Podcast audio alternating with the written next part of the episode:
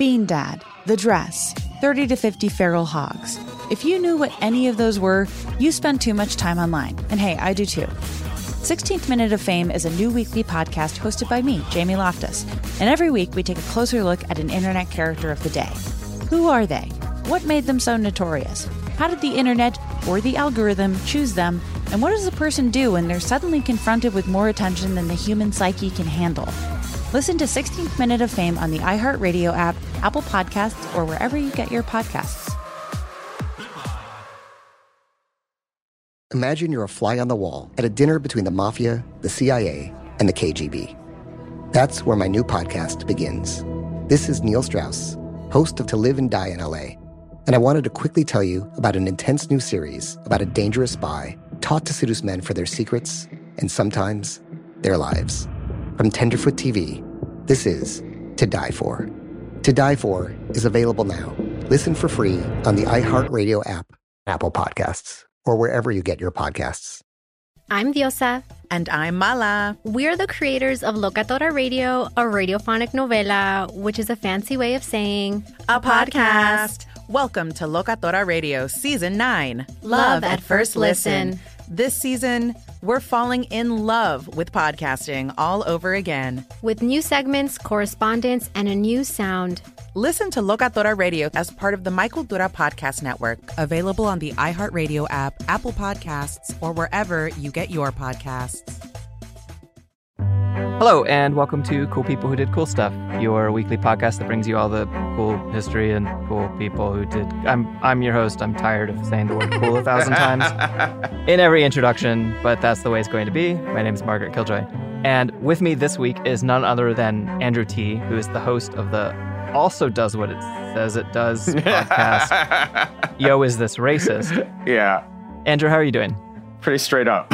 yeah, I'm, I'm good. Good. Uh, yeah, we've I've been uh, I'm I'm on a merciful hiatus from my my day job, so um, I'm still I'm still at the point in the like like week where I'm like I still wake up at 6 a.m. even though I don't have anywhere to be and and things like that. So just stare at the wall, being like, yeah. I don't understand. I have so much to do, but how do I do it? I'm just like so tired, but yeah, for no good reason. I saw um I hung out with a friend's child. who I'm gonna just back of the envelope it and say like a three or four year old, and I was like mm-hmm. sitting on the couch and fell asleep while she was talking to me and apparently she like simply did not stop talking the whole time. But yeah, I'm I'm at that just like why am I so tired? I'm just falling asleep.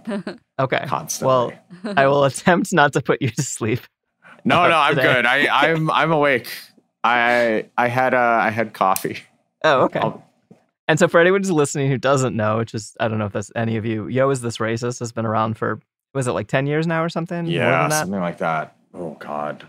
And from my point of view, honestly, it did a lot to shape discussions about race, at least in the subcultures that I'm part of.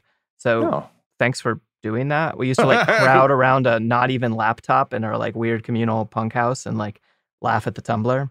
Good lord, yeah. The, I, I, the, it, has been such a like, uh, you know, uh, such a, a, evolution, also of just like how people talk about stuff, um, yeah. and you know I've grown, and then I had a co-host a couple years ago with Tawny Newsome So we've all like you know both been part of conversations, but also everyone's talking about this stuff in a in a smarter way, but also not. Um, but yeah, it's nice. It's nice to just have a thing to do that that's uh that's you know more or less my own, our own, uh, and yeah. yeah I don't know. And, and the thing that uh, I've always liked about doing Yo Is This Racist is as a person of color in comedy, I more often than I would like wind up in situations where it's like all white folks around. Mm-hmm. And, you know, sometimes people expect you to be the arbiter of this shit simply by virtue of not being white. And uh-huh. now I can now I can offload that stuff to podcast. I can just, you know, I'm not, it's not, I'm not on the clock right now. So yeah, yeah, totally. I'm not going to tell you whether something's racist or not. I don't want to talk about this shit. Yeah. yeah. I have a time. Enough. I have a time to do this and it's not right now. Yeah. I hear you have a tour coming up. Is that true? Uh, just a few tour dates. Yeah. Uh, Austin on the 20th of August and Brooklyn on the 10th of September. I'm realizing the months go 7, 8, 9 and the dates go 30, 20, 10. So that's weird. Anyway, you go to, uh, I'm glad you. Now I wish it was the numerology. out. I'm just looking at this, yeah. But uh, yeah, suboptimalpods.com. Suboptimal Pods is the uh, the little, not even network because it's just us, uh, me and my co-host Tawny Newsome. Uh, we made a little website and a little little thing for when we went independent uh, a couple years ago. Anyway, please Yeah. come see us. It would be lovely. Hopefully, I will be entertain you all now enough to make a case for to see see us live. yeah. I, I, I, I'm optimistic. Uh, we also have our, our producer Sophie Lichterman on the call. How are you today, Sophie? I am doing well, Margaret. Thank you for asking. Mm-hmm. I, Sophie, did you ever have a Tumblr? I did not. That was like the one. That was like the one subculture thing that I like avoided. I really? Yeah. I think I'm jealous. Yeah. Yeah. I mean, in retrospect, yes, but it does seem like the kind of shit you would like. I, it definitely does. But I, I, I, I honestly was did not have access to like computers and stuff that much. Sure, sure. Okay. Makes sense. I was, I was more of like an outside kid, more of a sports team kid. Yeah, doing doing actual shit. Yeah, I did get I did get my MySpace scrubbed from the internet like a few years back because there was like because it, was it was Wow. Is You that a thing that? that? you can do? Yeah. Oh man, yeah, but you have to like contact them because they because because when you go- for a while when you googled me there was just like awkward like tweenage photos of me on the internet. But yeah, you had I I, had to work really hard to scrub. But you have to contact MySpace still exists, but you have to contact them and you have to contact them like a lot, and then you can get your MySpace scrubbed because it was Y'all yeah. keep talking. I'm gonna go ahead and just see if my MySpace is still up. yeah I am so grateful for the fact that I was an adult before, not before the internet, but before the like. Margaret is trying to internet. age herself so much. Back in my day, I know, before the but- internet. but I was an adult when I was on MySpace, and so I was posting cringy stuff. But it's like twenty-three-year-old me cringy stuff or something. right. You know? uh, a lot of old bad bands of mine have like multiple i had multiple myspace profiles for the same band because um you could only have four songs up and so i just uh, set up Oh, multiple you the whole out. Oh wow. yeah That's yeah so enterprising. yeah I'm gonna. It appears as if I am not on MySpace anymore. I'm so happy for you I don't know if that's. Yeah. because it was it was a mission to to, to remove what was an interesting choice in music. Okay so God. speaking of things that have Yes. cringy moments and really beautiful moments much like sophie's myspace i'm sure uh, I don't know what order we're going to release the episodes, but the last week, last week we recorded this tearjerker of an episode about the Warsaw Ghetto Uprising and people fighting against Nazis, and I cried like a million times while I was researching it. So I decided I didn't Uh-huh. want to do that this week. So this week, I've got something a little lighter. It doesn't have zero people killed by Nazis, but has Okay. so many fewer, so many Wow. fewer. All right. And because anywhere there's activists, there's bad stuff they're fighting against and people Yes. trying to stop them, right? But today, we're going to talk about how cool it is when people share food with each other. Because today we're going to talk about a long-standing global mutual aid project. Andrew, how do you feel about mutual aid?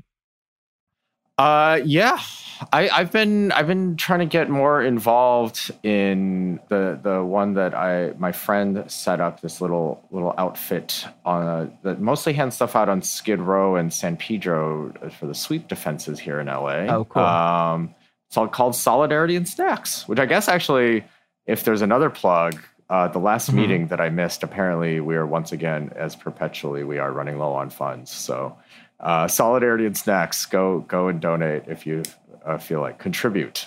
If Because those are like it. two good things in one title. yeah. Um, So today, we're going to talk about a story of a mutual aid group that has spent a lot of time on the FBI's domestic terrorist watch list. It's an international conspiracy. It's present on every continent on Earth except Antarctica. It's present in at least 60 countries. It has somewhere around a thousand autonomous cells, and daily they commit crime since pretty much 1980. Thousands of members of this conspiracy have been arrested, including 54 of them in one single raid in one of their terror cells in San Francisco in 1988. because today we're going to talk about food, not bombs. Yes, I figured. we're going to talk about the group of nonviolence activists who cook vegetarian meals out of food that would have gone to waste and then feed it to, for free to people in the park.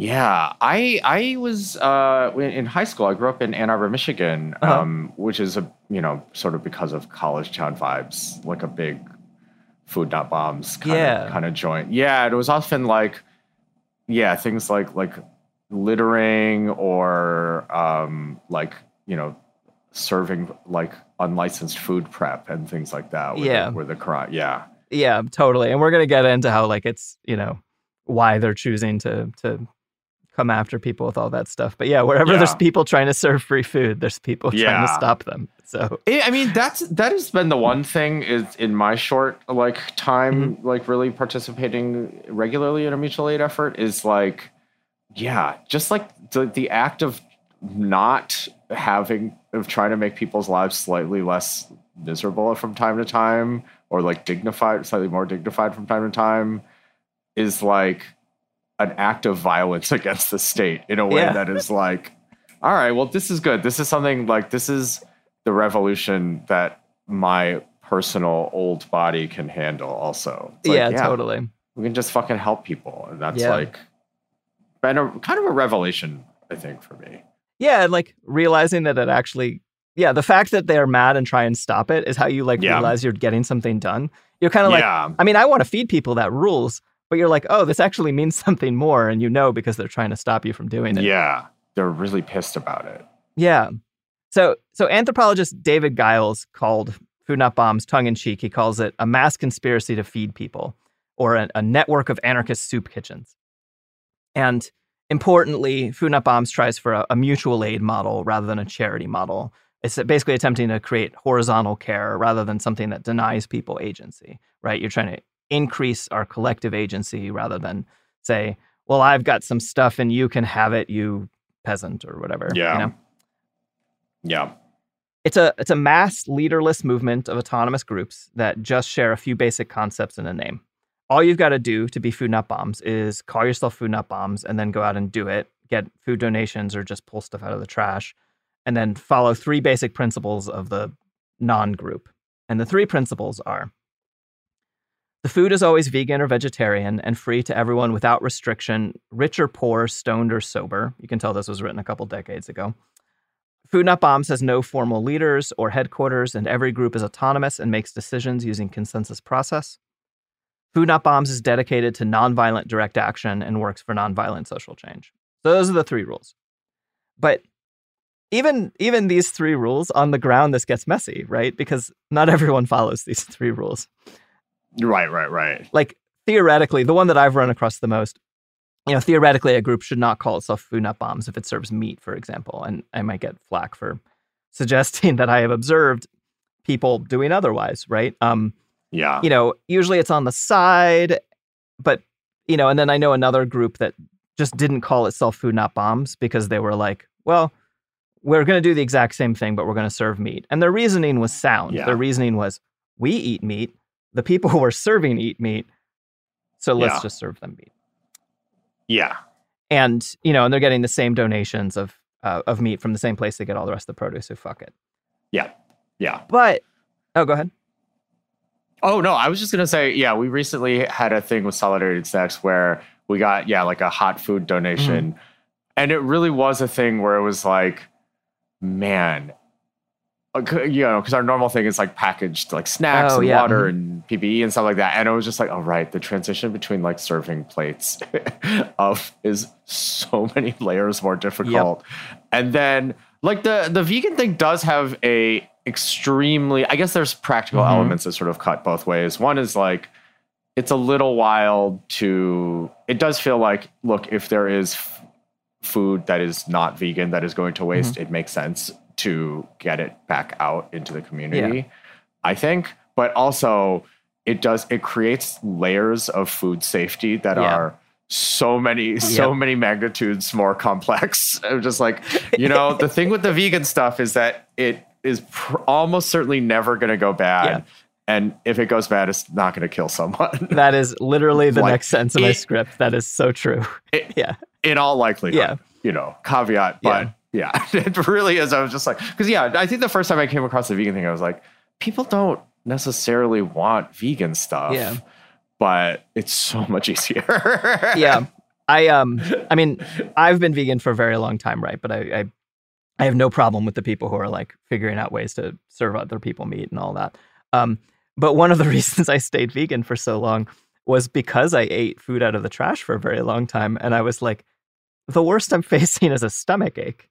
You know, yeah. I mean, yeah. I'm sure that there's a way that I could eat vegan trash and kill myself if I really worked at it, but yeah. you know, like way easier. I think it's significantly less likely. Yeah. Yeah. I think that that truly is Yeah. like the the strongest case for it. Yeah. Yeah, it was a little hilarious. I forgot like at one point we were getting um oh shoot, I feel bad. I don't remember the name of the organization, but it was it was some organization in um, South Central Mm-hmm. had vegan burritos that were they were like contributing, and it was a little like the chickpea curry burrito. It's like such a staple of mutual aid. Yeah. I was just like, yeah, yeah, yeah. This is what's going out the door right now. I was like, damn, I have, I have like held this very burrito in my hand across like different decades, Uh-huh. like different states, different cities. It's always the same thing. Yeah, I I love food not bombs, but I um I didn't eat eggplant for a very long time after eating a lot of food not bombs because I was Yeah. convinced you just it was impossible to cook it well. But the truth was, random people who don't know how to cook um Yeah. don't cook it well. It is. It is that like God. We, we feel like someone should just do like like uh, the updated mutual aid cookbook. Yeah. Just like still shit that you can get frequently in donations, but we really just got to like change the proportions a little Yeah. bit and yeah, like totally. figure out some way to or not. But I was just like, God damn it, this fucking Yeah. like chickpea curry burrito had it so many Yeah. times. totally. okay, and the, and the other rule that people I think break, or not break, but is like complicated to a lot of people who set up these groups, is the third rule the the fact that it is committed to nonviolent direct action. I would say Food Not Bombs itself is a nonviolent direct action, and people get very excited about it as a nonviolent direct action. But I will say that Yeah. um, a lot of the the the activist world has changed dramatically since the 80s and the threat models that we face have changed dramatically since the 80s and i would say that a lot of people who cook and participate in food not bombs on an organizational level are not themselves committed to nonviolence resistance um, Sure. yeah. and I mean, I think I think rightfully it's a multi-part thing. yeah exactly Yeah. That has been that has been like the an interesting thing about more actively participating in something like this too, which is like again something not the food not bombs, but a mutual aid more more like regular mutual aid thing, is like yeah, just like like because part of me was like people here seem really paranoid, and then like after hanging out with them for a couple of years, I'm like I understand why people here are really because I was like I don't we I feel like we put a lot of secrecy in like you know how many granola bars we're getting this week, Oh, and yeah. like yeah. You know, but I was like, okay, I'm starting to understand what's happening here. one time this isn't in this, i'm going off script. Whoa. Okay. So this one time i was in it was like 2002 or 2003 and we were having this demonstration in chicago and i remember i don't even remember what we were demonstrating against. I used to demonstrate against a lot of things. And we're meeting up in the basement of the info shop and we're like everyone's being really careful and like speaking about anonymous things and everyone's like it's this top secret thing and the, the city has spent tens of millions of dollars on the the security and we're all like all right what are we going to cook what what Yeah. what is the food not bombs and i remember because we had to drive past police lines with our like tables strapped to the top of a minivan in order to serve food and and we picked i i was considered the most arrestable person so i was the one who carried the knife so that we could Uh, cut the Margaret, cable Why? eh Oh, i had yeah. nowhere else to be but i wasn't out as trans yet you know um The most arrestable person, low key a flex. That's right. I, yeah, I was the one with no responsibilities, and so so I carried the knife so that we could cut the rope to get the table off of the top of the minivan, so that the minivan could get away before they would be like pulled over and ticketed. and it was like, okay, how are we gonna, you know? And I just remember I had this moment where I was like, they think we're down here plotting like murder, you know, Yeah. and we are definitely like, how do we go feed people downtown tomorrow? Um, Yeah. I mean, like the other way to look at it though a little bit, I think and, and the the feeling I've been having and this might be a little not like self-serving but self-justifying is like, you know, like like any effort it's it's that like logistical support is actually like how you run a resistance, run an army. Totally. Like you know, even just like recently, uh, you know, I, I'm not like a military person, but just watch, you know, this this this shit in Ukraine. Like half of it is really just like, yeah, you you make it so the food trucks take two days longer to get there, and the army stops. yeah, Like Yeah. It's really like That's like true. I think that that is maybe the other side of it is like they realize that like this level of organization and like just truly mass logistical support is the thing that turns into whatever resistance is most needed at the time or at least can turn into those are the pieces No, you're right. And and it's part of and now I'm cheating, we'll have to skip this when I get to it later in the script. It's part of um what makes it mutual aid instead of just a charity organization, right? Because you're creating the infrastructure by which we can feed ourselves and others. Yeah, I know absolutely. It's one of those things because I, you know, I'm I'm now just like I I've just aged into I can't, I'm too old to throw a brick. Not that I ever threw a brick, but I was like, no, no, you know, certainly not. at least ready ready in theory to throw a Yeah. brick, and if I you know absolutely had to, Yeah. and I was just like, all right, my brick throwing days are Mhm. over, but like. I don't even remember who. This is something I've repeated multiple places, and I should look up. But the this paraphrase, which is like, you know, it's not the sexiest thing, but someone needs to wash the dishes during the revolution Yeah. too. Like, Totally. you know, th- that's like just, you know, not like just as important maybe, but like those things are all like part of, Yeah. you know, both an act of resistance and an act of good society. Yeah. it's part of the invisibilized labor too, right? Like Yeah. Yeah, right. I mean, it's definitely like I'm sure there's an element to it where the reason it's not mm-hmm. glorious is because it's quote unquote women's work. yeah, know? totally. Yeah. Yeah. Okay, so the first time I wrote in some of I, you know, the whole thing isn't just Margaret nostalgia hour, but but I I, I wrote in part of this. The first time I ate food not bombs, I've been a traveling activist for like three days. I had just dropped out of college. I'm in Richmond, Virginia, and I'm hanging out by the river with these like super scary train riding people with like there's like a woman with like face tattoos of like tiger stripes and stuff. And they're like, all right, we're going to food not bombs. So I go to food not bombs. And I show up in the park and a couple minivans full of crust punks, which is at the time is a very important distinction between the crust punks who live in houses and the crusties who don't. Um, all the terminology has changed since then. There's no point in me telling anyone this. they they come out and they have all these trays of food. It's a three course meal. It's actually the best food not bombs meal I've ever eaten. They had like made dessert. They made this like raspberry cobbler, and it was hundreds of people in the park from a lot, not all walks of life, right, but a lot of different walks of life of people are in this park eating this food, and it and that was kind of when I learned that there was almost this like and I, and when I say was, it's because my own my own knowledge of food not bombs tapers off. My own direct involvement in food not bombs tapers off. Mhm. But at least at the time, there was this kind of like network of all of the different East Coast cities were kind of competing to see who had the the best food, the most food, the most servings, and to feed the most people. Um, and it ruled. Like it just, you know, that's the only competition I'm really excited about is the like super friendly competition where we all just get better at everything. You know. Mhm. So Yeah. Yeah, that that that's sort of like exactly the best version of this sort of thing. I guess it's also like having not as close but witnessed sort of these things also like it is remarkable how that what should be friendly competition can then also Yeah, turn totally. into yeah, like bonkers hierarchical bullshit. Yeah. I'm just like, come on. totally.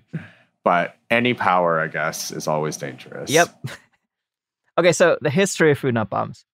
So it started as a bit of it was a prank, kind of a bit of street theater, and one of the problems with doing the history of food not bombs is we mostly have one guy's word for it. The guy who's still around who still cooks food not bombs, mostly in Santa Cruz, His name's Keith McHenry. And I don't agree with most of his takes on current events. Um, he's kind of gone anti-vax. Oh, sure. But um, but we mostly have his word. We also have a word from our sponsors. Yeah. So one of the things that's very important to know about cool people did cool stuff is that we are only sponsored by very positive things and also things that you can't buy. So, for example, we are our, our perpetual and longest running sponsor is the concept of potatoes. No individual potato vendor or even style, but just the concept of potatoes. And I'm wondering if you have anything particularly positive that you would like Sophie to do the work to get to sponsor this particular episode.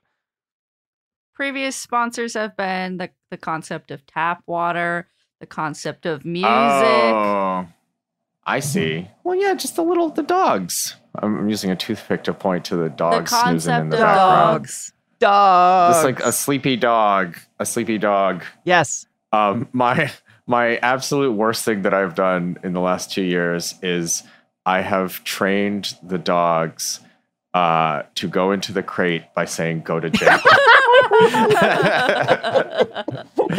and they go, they hop right in the crate, and it's funny to me, but not awesome. I love that. My friend had a, had her dog trained to uh to to put his paws on the wall. If he said cops, he would go up and put his paws against the wall. That's amazing. yeah, it's really, you know, eh, the your relationship with your dogs Yeah. is an interesting Yeah. one. Yeah, let's give give it up for these little for the uh, snoozing dog. Sleeping dogs and whatever whoever else paid us the money and put ads on the show. Bean Dad, The Dress, 30 to 50 Feral Hogs. If you knew what any of those were, you spend too much time online. And hey, I do too. 16th Minute of Fame is a new weekly podcast hosted by me, Jamie Loftus, where every week I take a closer look at an internet character of the day. Who were they? What made them so notorious? Why did the internet choose them? And what does a person do when they're suddenly confronted with more attention than the human psyche can handle? I'll be talking to internet historians, experts, and yes, the main characters themselves to get a fuller picture.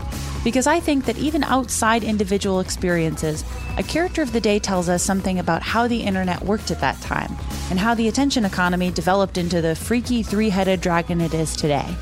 Together, we probably won't be able to properly log out, but we can take a walk down scary internet memory lane and see one day a little more clearly. Listen to 16th Minute of Fame on the iHeartRadio app, Apple Podcasts, or wherever you get your podcasts. Hey, everybody, welcome to Across Generations, where the voices of Black women unite in powerful conversations.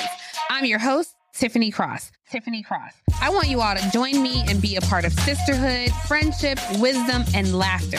In every episode, we gather a seasoned elder, But even with a child, there's no such thing as the wrong thing if you love them. myself as the middle generation. I don't feel like I have to get married at this big age in life, but it is a desire I have and something that I've navigated in dating. And a vibrant young soul for engaging intergenerational conversations. I'm very jealous of your generation Yeah. that didn't have to deal with Instagram and Tinder. This is Across Generations, where Black women's voices unite, and together, you know how we do, we create magic. create magic. Listen to Across Generations podcast on the iHeartRadio app, Apple Podcasts, or wherever you get your podcasts. The Therapy for Black Girls podcast is an NAACP and Webby Award winning podcast dedicated to all things mental health, personal development, and all of the small decisions we can make to become the best possible versions of ourselves. Here, we have the conversations that help Black women decipher how their past inform who they are today and use that information to decide who they want to be moving forward. We chat about things like how to establish routines that center self care, what burnout looks and feels like, and defining what aspects of our lives are making us happy and what parts are holding us back. I'm your host, Dr. Joy Harden Bradford, a licensed psychologist in Atlanta, Georgia, and I can't wait for you to join the conversation every Wednesday. Listen to the Therapy for Black Girls podcast on the iHeartRadio app, Apple Podcasts, or wherever you get your podcasts. Take good care, and we'll see you there.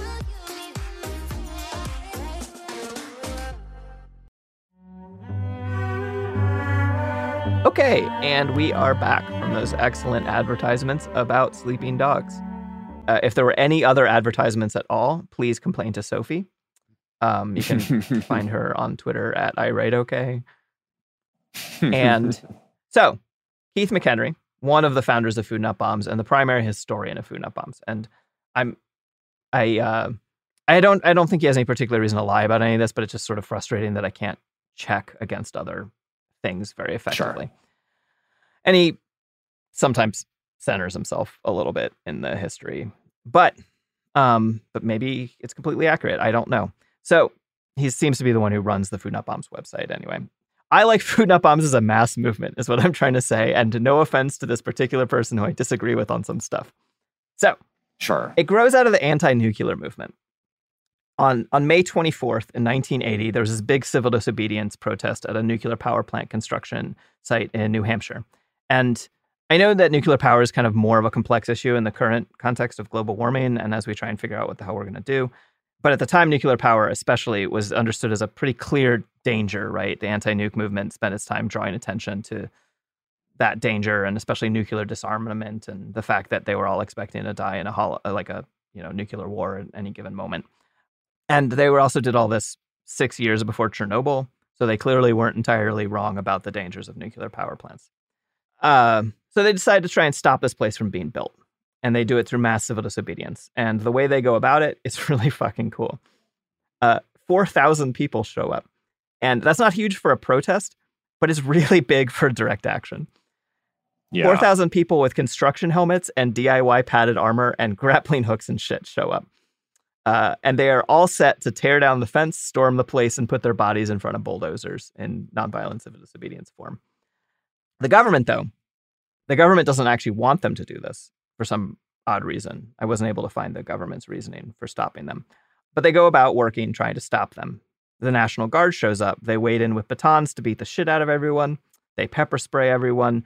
Helicopters drop tear gas on them from helicopters. I guess the helicopters are the helicopters.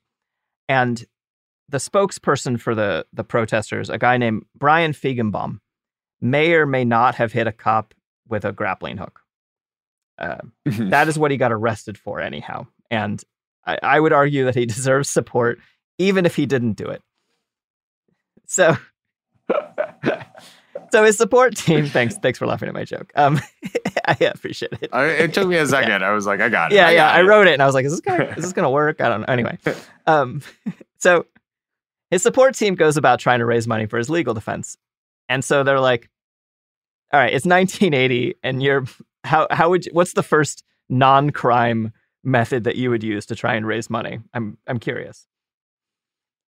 Uh in the 80 1980s? Yeah. God, I don't know. Uh yeah. It's okay. There's gotta be some, there's got to be some some like securities fraud or something. no, I said non-crime. Right? Non-crime. Non-crime. Uh, I think I most of those pure. most of those guys were not charged with anything. That's so fair, fair, all right, fair. all right. I like mine. Dance-a-thon. Yeah. There it is. And the world would be a very different place if they had gone with Dance-a-thon. They did not. No, they went with her uh, a bake sale.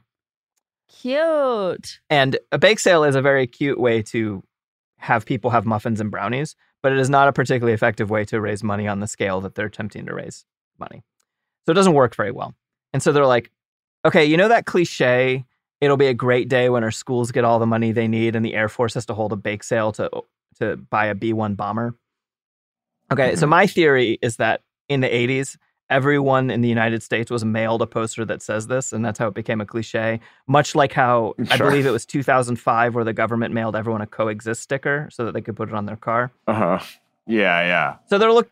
Mm-hmm. I mean, I feel like I, having grown up in like a kind of hippie college uh-huh. town, I'm just like, I feel like I know the exact person who probably had to be making those oh, fucking yeah. coexist. Oh yeah, totally. yeah, they're also anti-vax. Yeah, now. hippies, hippies when anti-boomers, hippies when anti-vax. I guess. No, That's just the way. They're of the like, we don't trust the government. Which is And I'm like, I don't either, but I trust good- scientists sometimes. Yeah. Well, it's also like, oh, I mean, obviously we don't need to, lit- you know, go go down this road, but it's like that's not how the government is gonna fuck you. I know. you. It's so weird. It's like they're gonna fuck you by not giving you a vaccine, you lunatic, or charging you money for Yeah. it. If you think they have goddamn Terminator style nanobots, then like It's over. It's over at that point. the vaccine, yeah, the vaccine is by far the least Yeah, of your worries. Bill Gates can't even get you to buy a fucking telephone. You think he could control people's minds? Oh, if he did, it would just be through advertising. And like, yeah. yeah, It's they are controlling your minds Yeah. in a different way. Yeah. Oh, it's so dumb. Sorry. I'm they would be buying advertising This and is- politically is like- radical shows. Oh no. This is like 2020 Yeah. uh, level of discourse. I apologize. I apologize for being so far behind. It's all right. I live under a rock. So, okay. So they look at this poster. They they have a copy. They apparently they got one because they were like they also had like a moving company. They just had a bunch of different odd jobs, and someone like gave them a poster. And they look at the poster and like, oh, that's a good idea. So they have another bake sale, but this time they dress up like generals, and they just say, "We're here to raise money to buy a bomber." and this once again does not raise much money for their friend. But what it does is it shows them that uh, street theater is a very effective means to, to communicate with people and talk to people. Because the first bake sale is kind of a wash. Second bake sale they don't make any money but they they talk to people. And people get are like oh what's this about? And they get to like talk about all their politics and stuff with passerby and people are into it. So they're like all right street theater that's the thing and so the next thing they do, they're not even trying to raise money anymore. They just want to protest some banks that are funding nuclear nonsense. And so there's a big stockholder meeting. It's March 26, 1981. And the activists decide to stage a. Okay, this part's actually really cringy. Um, they decide to stage a soup kitchen in front, uh, which is okay. And they're like, these policies are what led us to the Great Depression. We don't want to go back. I'm like, okay, I'm with you. And then they're like, so let's dress up like homeless people. Um, I'm no longer with them. And then Sure. they're like, and let's go to a homeless shelter the night before and recruit people to come be extras in our street theater at this protest by telling them that we'll give them some soup if they come. And I don't want to like deny the people who came their agency, but like, I don't know. I don't, I don't Yeah. love this. Yeah, I mean, any anything conditional is always like, Yeah. yeah. Yeah. I, you sort of like see exactly like the origins of this, um, yeah, this like kind of type of movement in a way. You're like, okay, well, but that is actually why it's nice that, um, you, you know, there's, I think the emphasis on a non-hierarchical kind of thing at least it, it's like good. There's no there's no gods, there's no founding fathers that we have to give a shit about, Yep. even in this mutual aid effort. Yeah, exactly. Which is like so Yeah. good. Yeah, and I, and you know, and I could be like super grateful that you know what they what they set up and like and so they stage this protest. They set up a soup kitchen and like 50 people from the shelter come and they show up for lunch and everyone was happy and everything was good based on what we know of it and and the 50 folks were like there's no one really feeding people downtown. This is Boston. No one really feeding downtown. You should do this every day. And um, and I would argue that these 50 anonymous people are the true founders of Food Not Bombs, but that's just my own. Um, Yeah. Yeah. and yeah. and they're like, okay, we're actually onto something here. So all these activists, they're like, food matters. Food brings people together. People also need food. People seem to be addicted to it for some odd reason. And so they all quit their jobs. And depending on who you ask, they either rented a house or squatted a house. And now I would argue, quit your job and rent a house is a sort of contradictory statement. so Yeah, my money is on squat a house. Probably. yeah, that's probably Um, fair. you know, or you know, or one of them had a bunch of money from somewhere, which is totally fine. And if so, they just if so, they use their parents' money incredibly well. But my money is on squat at a house, and they they just go about doing this, and they start soliciting donations of food that would be going to waste from from bakeries and food co-ops. One of them worked at a food co-op and was like used to throwing away all this food and was like, "This sucks," you know. And uh, they start cooking all this food and they start bringing it to shelters, to rehabs, to immigrant support centers, to housing projects. Basically, they're like anywhere someone needs food, we're showing up with food. We're good at finding food and we will bring it to people. And then with the like kind of leftovers, they start having this feed in Harvard Square and they set up food for all comers. And these feeds turn into events. And people are bringing puppets and drums and all that shit that 80s activists were super into. And people are sharing radical literature and then they're running around graffitiing everything with like peace graffiti. I've totally met this kind of person before and I, I love them even though I'm not one of them, you know? And one of the slogans that they mm-hmm. use in their, their tag is money for food, not bombs. And eventually this gets shortened to food, not bombs. And that's how the, the whole project gets its name. Or Keith McHenry coined it, depends on who you ask.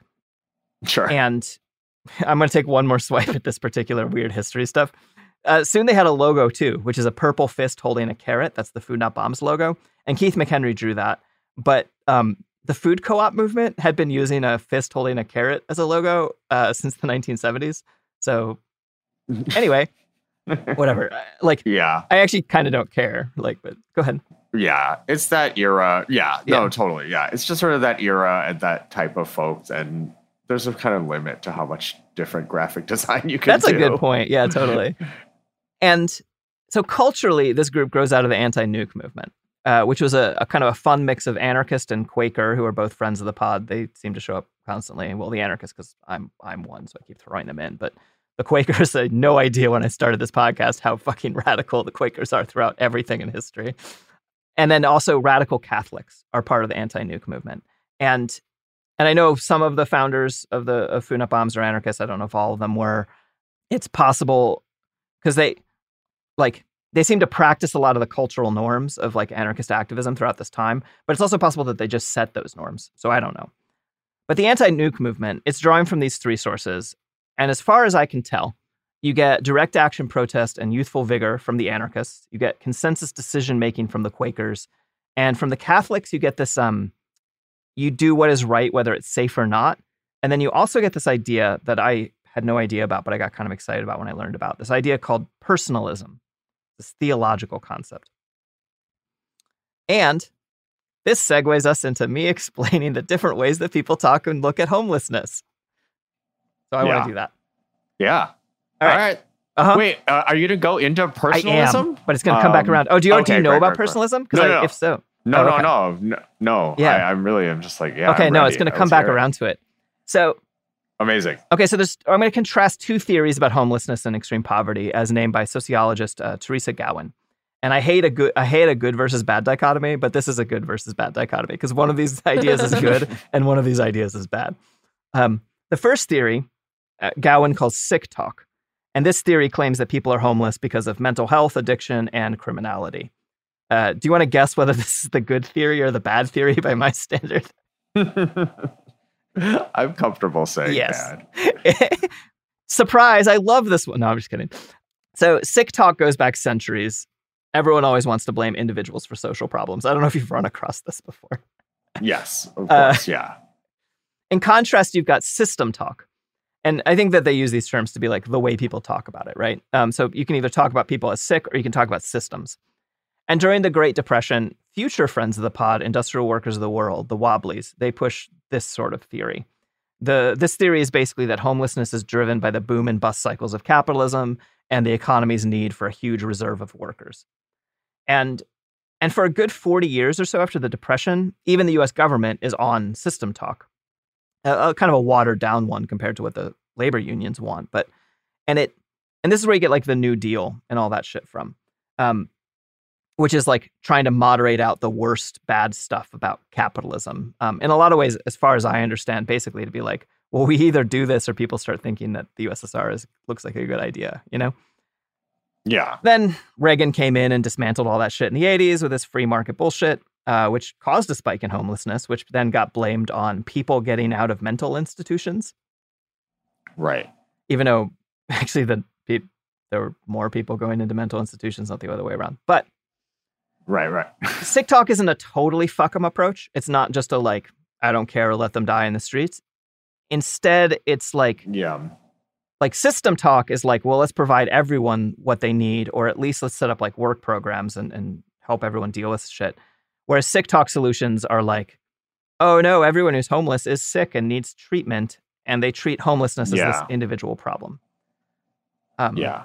Well, it, it's also that you know the the thing, the charity versus mutual Mhm. aid thing, as you talked about earlier, which is like, which is also a vocabulary I'm like not good at. Eh. Uh, but yeah, this idea that it's like like sick sick talk as as we were as you were is sort of like leads to this like pity response. Yeah. It's like you do this out of pity, um, which is not like.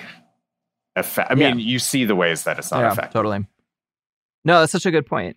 And so, even though it's Reagan who brings all this stuff up, uh, is bipartisan. Bill Clinton is entirely on this page, and everyone since then has pretty much been on this page. Um, because if we can see homelessness as a personal failing instead of an economic crisis, then we can avoid paying attention to the economic crisis. Although I would argue that we will not be able to avoid talking about the economic crisis much longer. Yeah. But um I don't know. So so I don't like sick talk very much. I like system talk. But what does this have to do with food not bombs and Catholics and personalism, you ask? Glad you asked. So these problems uh they they have to get addressed on a system-wide level, but that doesn't mean there aren't individuals who are suffering from it. And so I want to quote uh, the author Sean Parson, who wrote a book called Cooking Up a Revolution about food not bombs.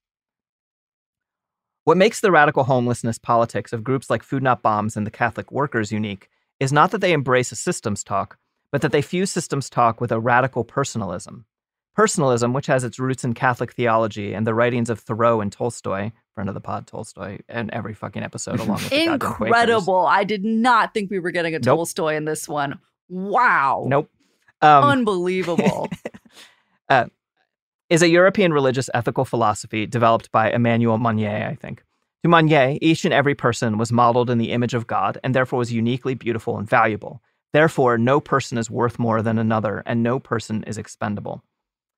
And so, uh, I'm, I'm no, is no longer a quote. Personalism is really interesting to me. Mhm. Um, it it springs up in the early 20th century, and then it influences this interwar movement in France. I love falling down these rabbit holes. It's one of my favorite parts about this podcast. So there's this this interwar movement in France called the Nonconformists, who do what a lot of my favorite people do. They like um, they're influenced by a bunch of French socialists, including uh, Proudhon, the anarchist, and they they hate capitalism because uh, reasonably obvious why, and they hate fascism because it's even more obvious why, um, and they hate the USSR because reasonably obvious why.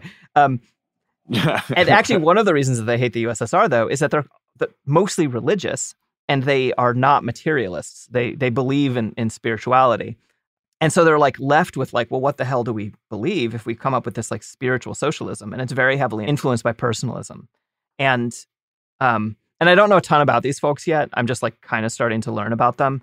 Also, they kind of didn't get a chance to do anything cool because then World War II happened, and then like half of them became collaborationists with the Nazis, and then the other half joined the French Resistance.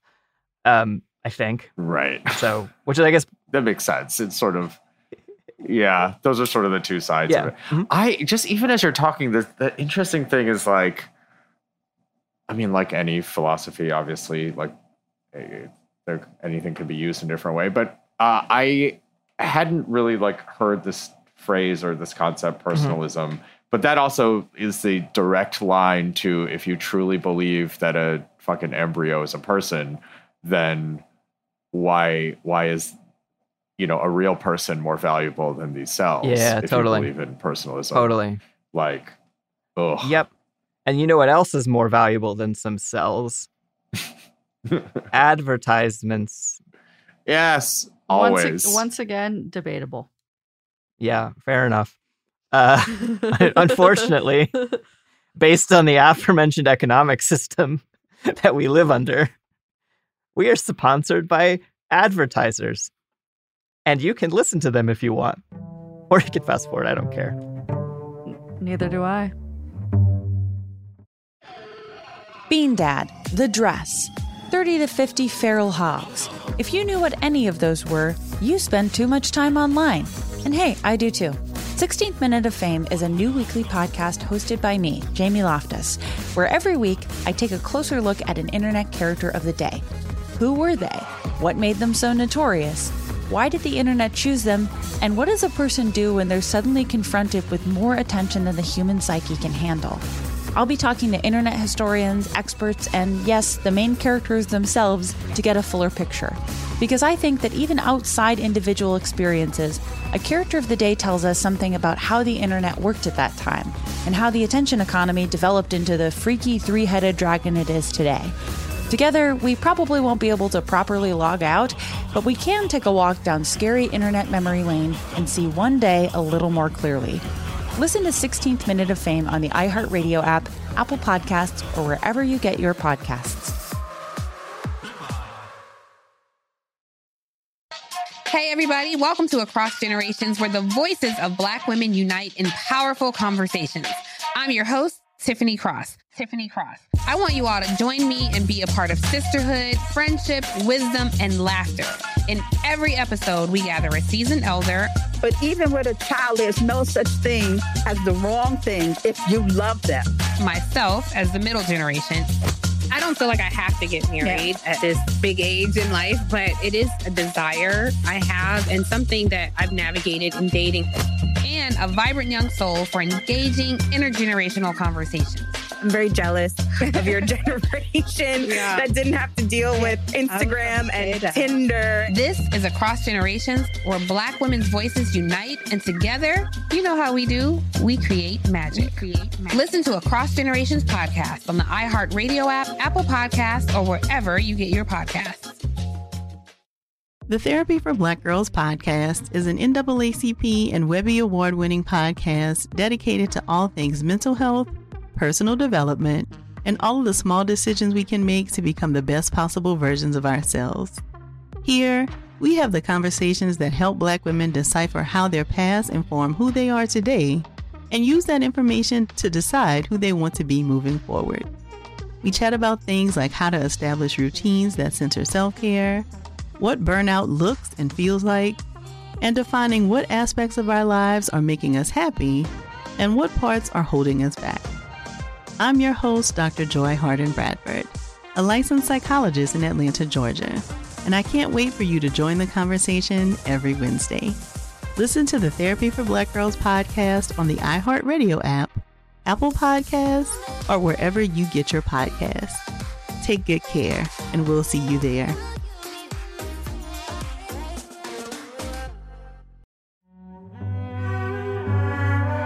And we are back yeah, and we're talking about personalism and, and all that stuff. And and one of the reasons I like how it ties into uh, taking care of people is that it's kind of this exploding mm-hmm. brain meme, right? Um, you get the the the smallest brain is the sick talk, where it's like homelessness is an individual person's fault, and then you get systems talk, which is like actually it's the result of systems and needs to be addressed on a systemic level, and then you get the big exploding brain thing, where it's like, yeah, it's totally the system's fault and needs to be addressed on a systemic level. But this also affects individuals, and we need to address it on an individual level as well. Even though the blame isn't on the individual, the care yeah. also needs to happen on an individual level. Um, so I like it. Is what I'm trying to say. Yeah, yeah, yeah. I think that's probably right. I mean, it's it's it, it's the two sides of that, which is like it's a systemic problem, but systems are just groups of people doing shit to other groups of people. And like one way to help fix that of as an individual is to just try to undo some of that harm. No, totally. And like like I don't know, if you like walk into your house and it's trashed, totally wasn't you, I swear. And like you mm-hmm. just gotta start cleaning, you know?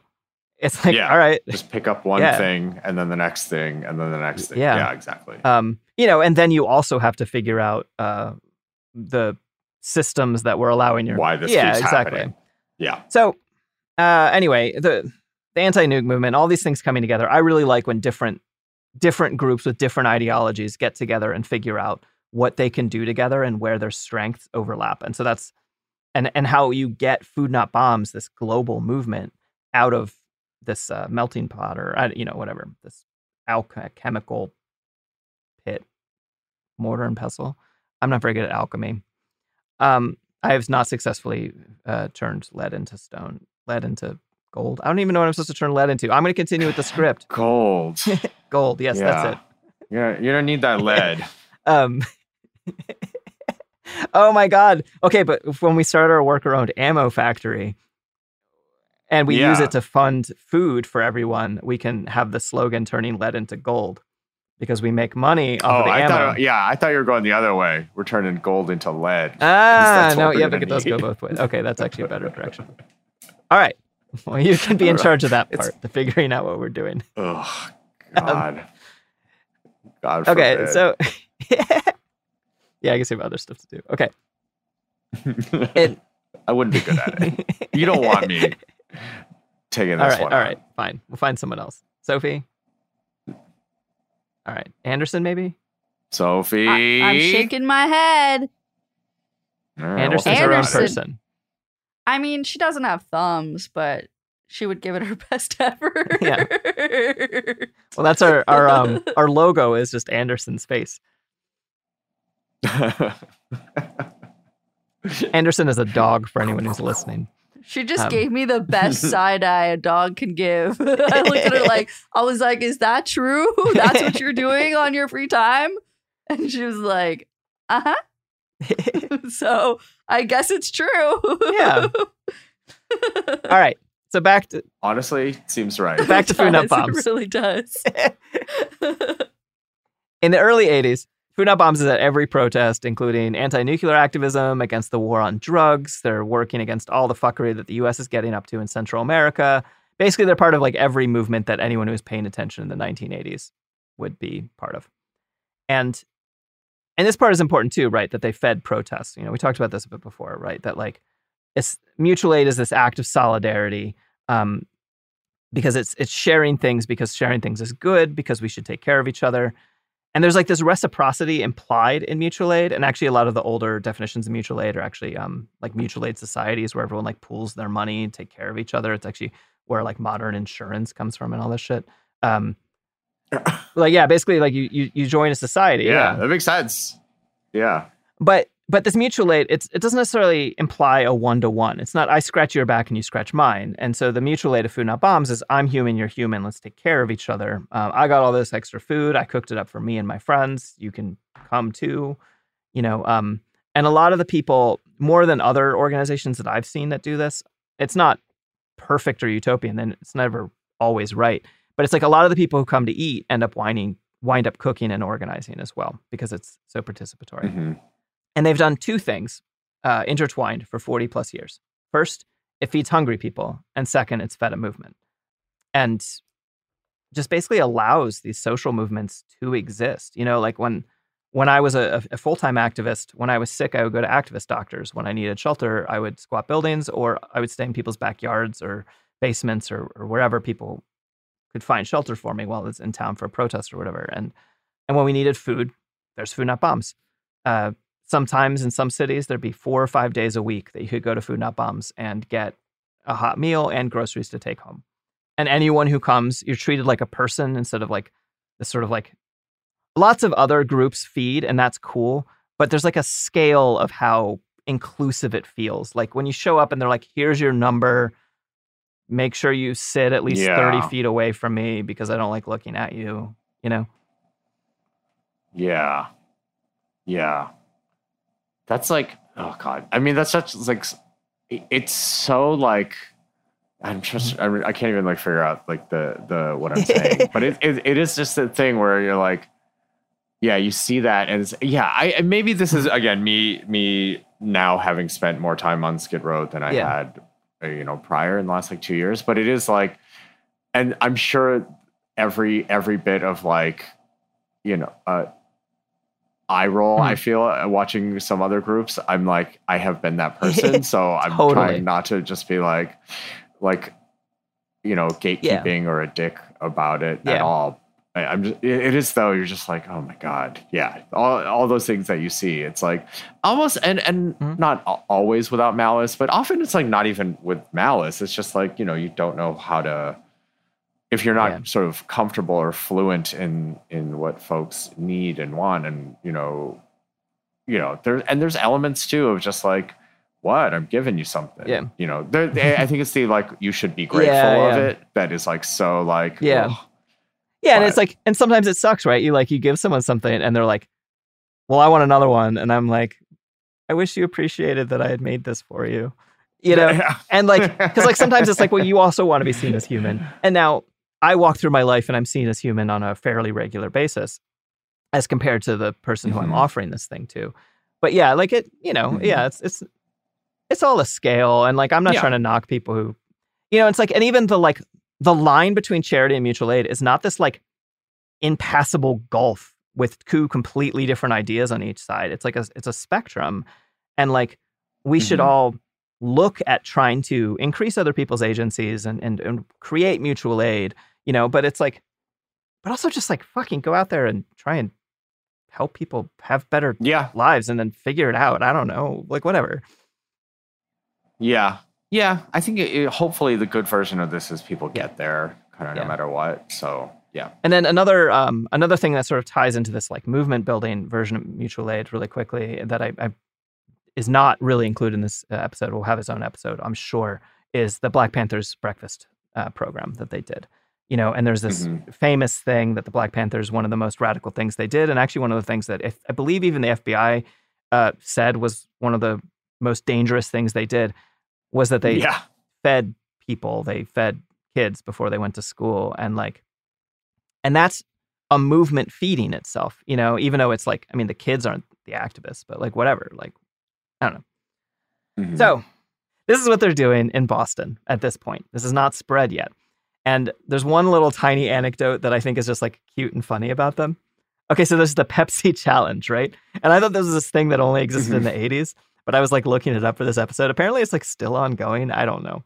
Um I okay, so there's a Pepsi challenge where you're like supposed to drink Pepsi versus Coke in a blind taste test. Sophie's looking at the script, being like, "Where's this shit going?" Um, yeah, because this is a thing again. This is a thing again. It's all over. You you would I, that you would not know this, Margaret, because it is very pop culture. But it's a whole thing Oh, right now on shit. TikTok. no, I had no idea. I, uh, yep. where p- there's a bunch of people and they take you know Diet Coke, uh, Uh-huh. Diet Pepsi, Coke, Pepsi, Coke Zero, all those Yeah. things, and they put it behind. They put all the cans Yeah. and, or whatever, and then the person drinking it can't take it, and people are like trying to be Mhm. like, "No, I know what the real one is," and like most of the time they get it wrong. Yeah, yeah. It's so it's yeah no that's like a viral trend right now on TikTok right. and I'm for on. some reason I'm on trend by accident. for some reason I get those which is like why but okay like apparently that's something I'm super into and now we're talking about it on cool people did cool stuff Ah. maybe Okay. maybe the algorithm wrote this episode. Um, maybe I'm the algorithm. I'm the machine. are you the algorithm I'm the machine. Okay. I knew it Yeah, that's why you're so angry against me. it's a Rage Against the Machine joke. That's a band I've heard of, even though they're pop culture. I'm joking. I'm joking. Okay, so the the Pepsi challenge has been going on since the 70s. It's the least important thing that's ever happened in the history of the universe. You get the, the cola wars between Coke and Pepsi. So Pepsi is setting up tents and doing this blind taste test, and they they probably there's like different ideas of how they like make it so that they win all the time. Um, you know, and one one claim is that they basically put out like fizzy Pepsi and flat Coke. And they they set up right next to the. Food Not Bombs tent in Harvard Square. And so and they keep doing this. And the Food Not Bombers are like, oh my God, we hate this so much. This is the fucking 1980s. Like anti-corporate branding is like their thing, right? And um and so they hate this so much. So what they do is they go home and then they come back and they have the tofu challenge. where they make smoothies with tofu in them. and they offer people free smoothies with tofu in them. and, and I hope they made them taste okay because you can have a tasty tofu smoothie. It's just that that sounds like some shit. So my my brother has was like plant-based for about 10 years. Uh, S- at when he started medical school he stopped being able this i'm just airing out his life. He stopped being able to digest meat Yeah. uh, he can digest meat again. Uh-huh. but he kept trying to trick me into eating tofu. So- like he would be like isn't that delicious? And then he, and then and i'd be like yeah it's good he'd be like it's tofu. And like i wouldn't know. So i had like major di- like trust issues with vegans for a minute because he'd be like isn't that delicious? It's not actually cheese. And it's like yeah i i, I know. Yeah, you wouldn't have given me cheese. You sprinkled it from like a little container. Like I'm very aware that that is not cheese on the thing you're calling pizza, anyways. But yeah, tofu Mhm. smoothie, delicious. Hot. Okay. Not believing Okay. you. Not believing you. Here's my pitch half a block of tofu, a tablespoon or two of cocoa, some protein powder if you feel like you want protein powder, and then a bunch of maple syrup. And some, No. some almond milk if you need to. You kind of just gotta make it make it. um, Yeah, it's like No. For texture. Nope. Still no. All right. Well, everyone at Still home. don't believe you. I drank Still one don't believe earlier you. today. No, I, that's a lie. I I will drank try yesterday. it. I'll try it because you're Mhm. telling me what it is before giving it to me, and you're not going, "Ha ha, it's tofu." Or Yeah. whatever the, but uh, yeah. So it's a smoothie with no fruit. What's happening? There's yeah, no so it's, it's said actually more of like like the first time I, I did it, It's it's, like like chocolate shake. mousse. Yeah. It's actually oh, if you have that a, um, lovely. if you have a food processor and I don't, you don't have to add the almond milk, and then it's like a mousse texture, um, and you just have to add enough sugar uh, so it tastes good, because the texture's fine. Um, mine are a little bit Yeah. more smooth. You can also. I mean, it's just that I, I think you might be thinking of a different tofu, Sophie. The it's it's more like that very silken stuff, Yeah, like at a yeah. like at a, a BCD type place. So once Yeah. once you That's fair. well well you can if you go like with the the sm- the smooth shit. I've yeah, you just just have been, it. uh, you know, tricked into eating tofu one too many times. I didn't eat tofu for the first like two years I was vegan because when I was a teenager, I went to a salad bar and was like, I will try tofu. And it was just a block of unseasoned tofu. yeah, it's horrible. It was one of the worst things I'd ever eaten. yeah. if you don't know how to Yeah. cook tofu and you, that's how that's what you think tofu is, it tastes horrible. But cooked tofu done correctly and marinated and seasoned and Yeah. you know, actually it's delightful. And so Especially in a soup or a stew. and so what I wonder, and I think the most important decision before we can decide whether the Food Not Bomb's original crew is good or bad was whether or not they made good tofu and fed it to people or whether they made bad tofu and fed it to people. Because they could go either way. Uh, yeah, it was definitely. I'm gonna I'm gonna say that I would find it bad. Yeah. pretty confident. I think you're probably right. Especially when you're right next to fucking I don't like I don't drink soda. This is no like purity thing. I do all kinds of bad things for my body.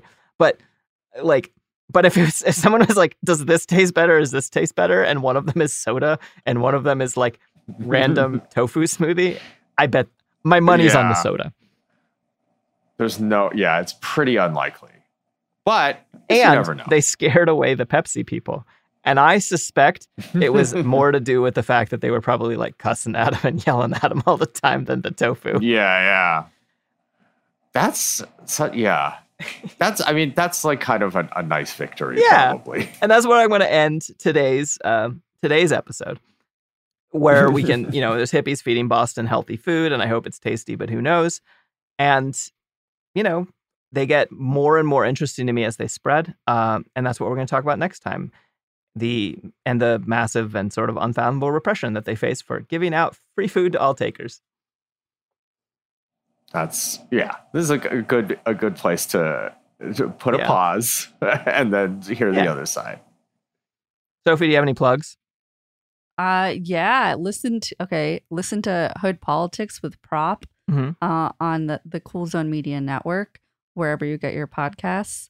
That's that's the podcast of my choice to plug right now. And just like follow Prop in general cuz he's the best at Prop Hip Hop. Uh, That is all I would like to plug at this time. Andrew? Oh God! I mean, you know, if you've enjoyed even this amount, um, come out. Um, Austin, August twentieth, and Brooklyn, September tenth. Um, doing that with Yo, Is This Racist. Me and Tawny Newsome are going to be there. Uh, so far, we just did one show in Boston, and I ate a lobster roll on stage. In uh, many people in the audience said it was one of the worst things they'd ever seen. So get the ready. lobster sold roll it me. challenge. You just sold that for me. 100% on It was board. gross. the way I did it was gross. Margaret, you have a book coming out, don't you? I do on September 20th. My book of short fiction, cool people who did that's my podcast. Live like the that's the other podcast. We won't be here tomorrow. There it is. Uh, will be out from AK Press on September 20th, and you can pre-order it now. And if you pre-order through different independent bookstores, if you just Google "We won't be here tomorrow," Margaret Killjoy pre-order or whatever, you probably don't even need that many words. It'll come up. If you order it through um, different independent bookstores, including several cooperatives. Oh, this wasn't an episode about cooperatives, but they're cool anyway. You will get an art print from the book, which is also cool. That's the end. Yay! See you. See, we'll be back. We won't see you, but we'll be back on Wednesday with another episode. You ain't seeing shit. You're not seeing shit. This is an audio medium. Get it together. uh, okay, bye. Bye. Cool People Who Did Cool Stuff is a production of Cool Zone Media. For more podcasts from Cool Zone Media, visit our website, coolzonemedia.com, or check us out on the iHeartRadio app, Apple Podcasts, or wherever you get your podcasts.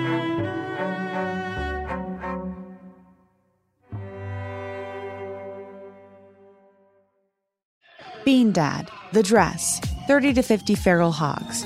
If you knew what any of those were, you spend too much time online. And hey, I do too. 16th Minute of Fame is a new weekly podcast hosted by me, Jamie Loftus. And every week we take a closer look at an internet character of the day. Who are they? What made them so notorious? How did the internet or the algorithm choose them? And what does a person do when they're suddenly confronted with more attention than the human psyche can handle? Listen to 16th Minute of Fame on the iHeartRadio app, Apple Podcasts, or wherever you get your podcasts. Imagine you're a fly on the wall at a dinner between the mafia, the CIA, and the KGB. That's where my new podcast begins. This is Neil Strauss, host of To Live and Die in LA, and I wanted to quickly tell you about an intense new series about a dangerous spy taught to seduce men for their secrets and sometimes their lives. From Tenderfoot TV, this is To Die For. To Die For is available now. Listen for free on the iHeartRadio app, Apple Podcasts, or wherever you get your podcasts. I'm Diosa. And I'm Mala. We're the creators of Locatora Radio, a radiophonic novela, which is a fancy way of saying A podcast. Welcome to Locatora Radio Season 9 Love at First Listen. This season, we're falling in love with podcasting all over again. with new segments, correspondence, and a new sound. Listen to Locatora Radio as part of the My Cultura Podcast Network, Available on the iHeartRadio app, Apple Podcasts, or wherever you get your podcasts.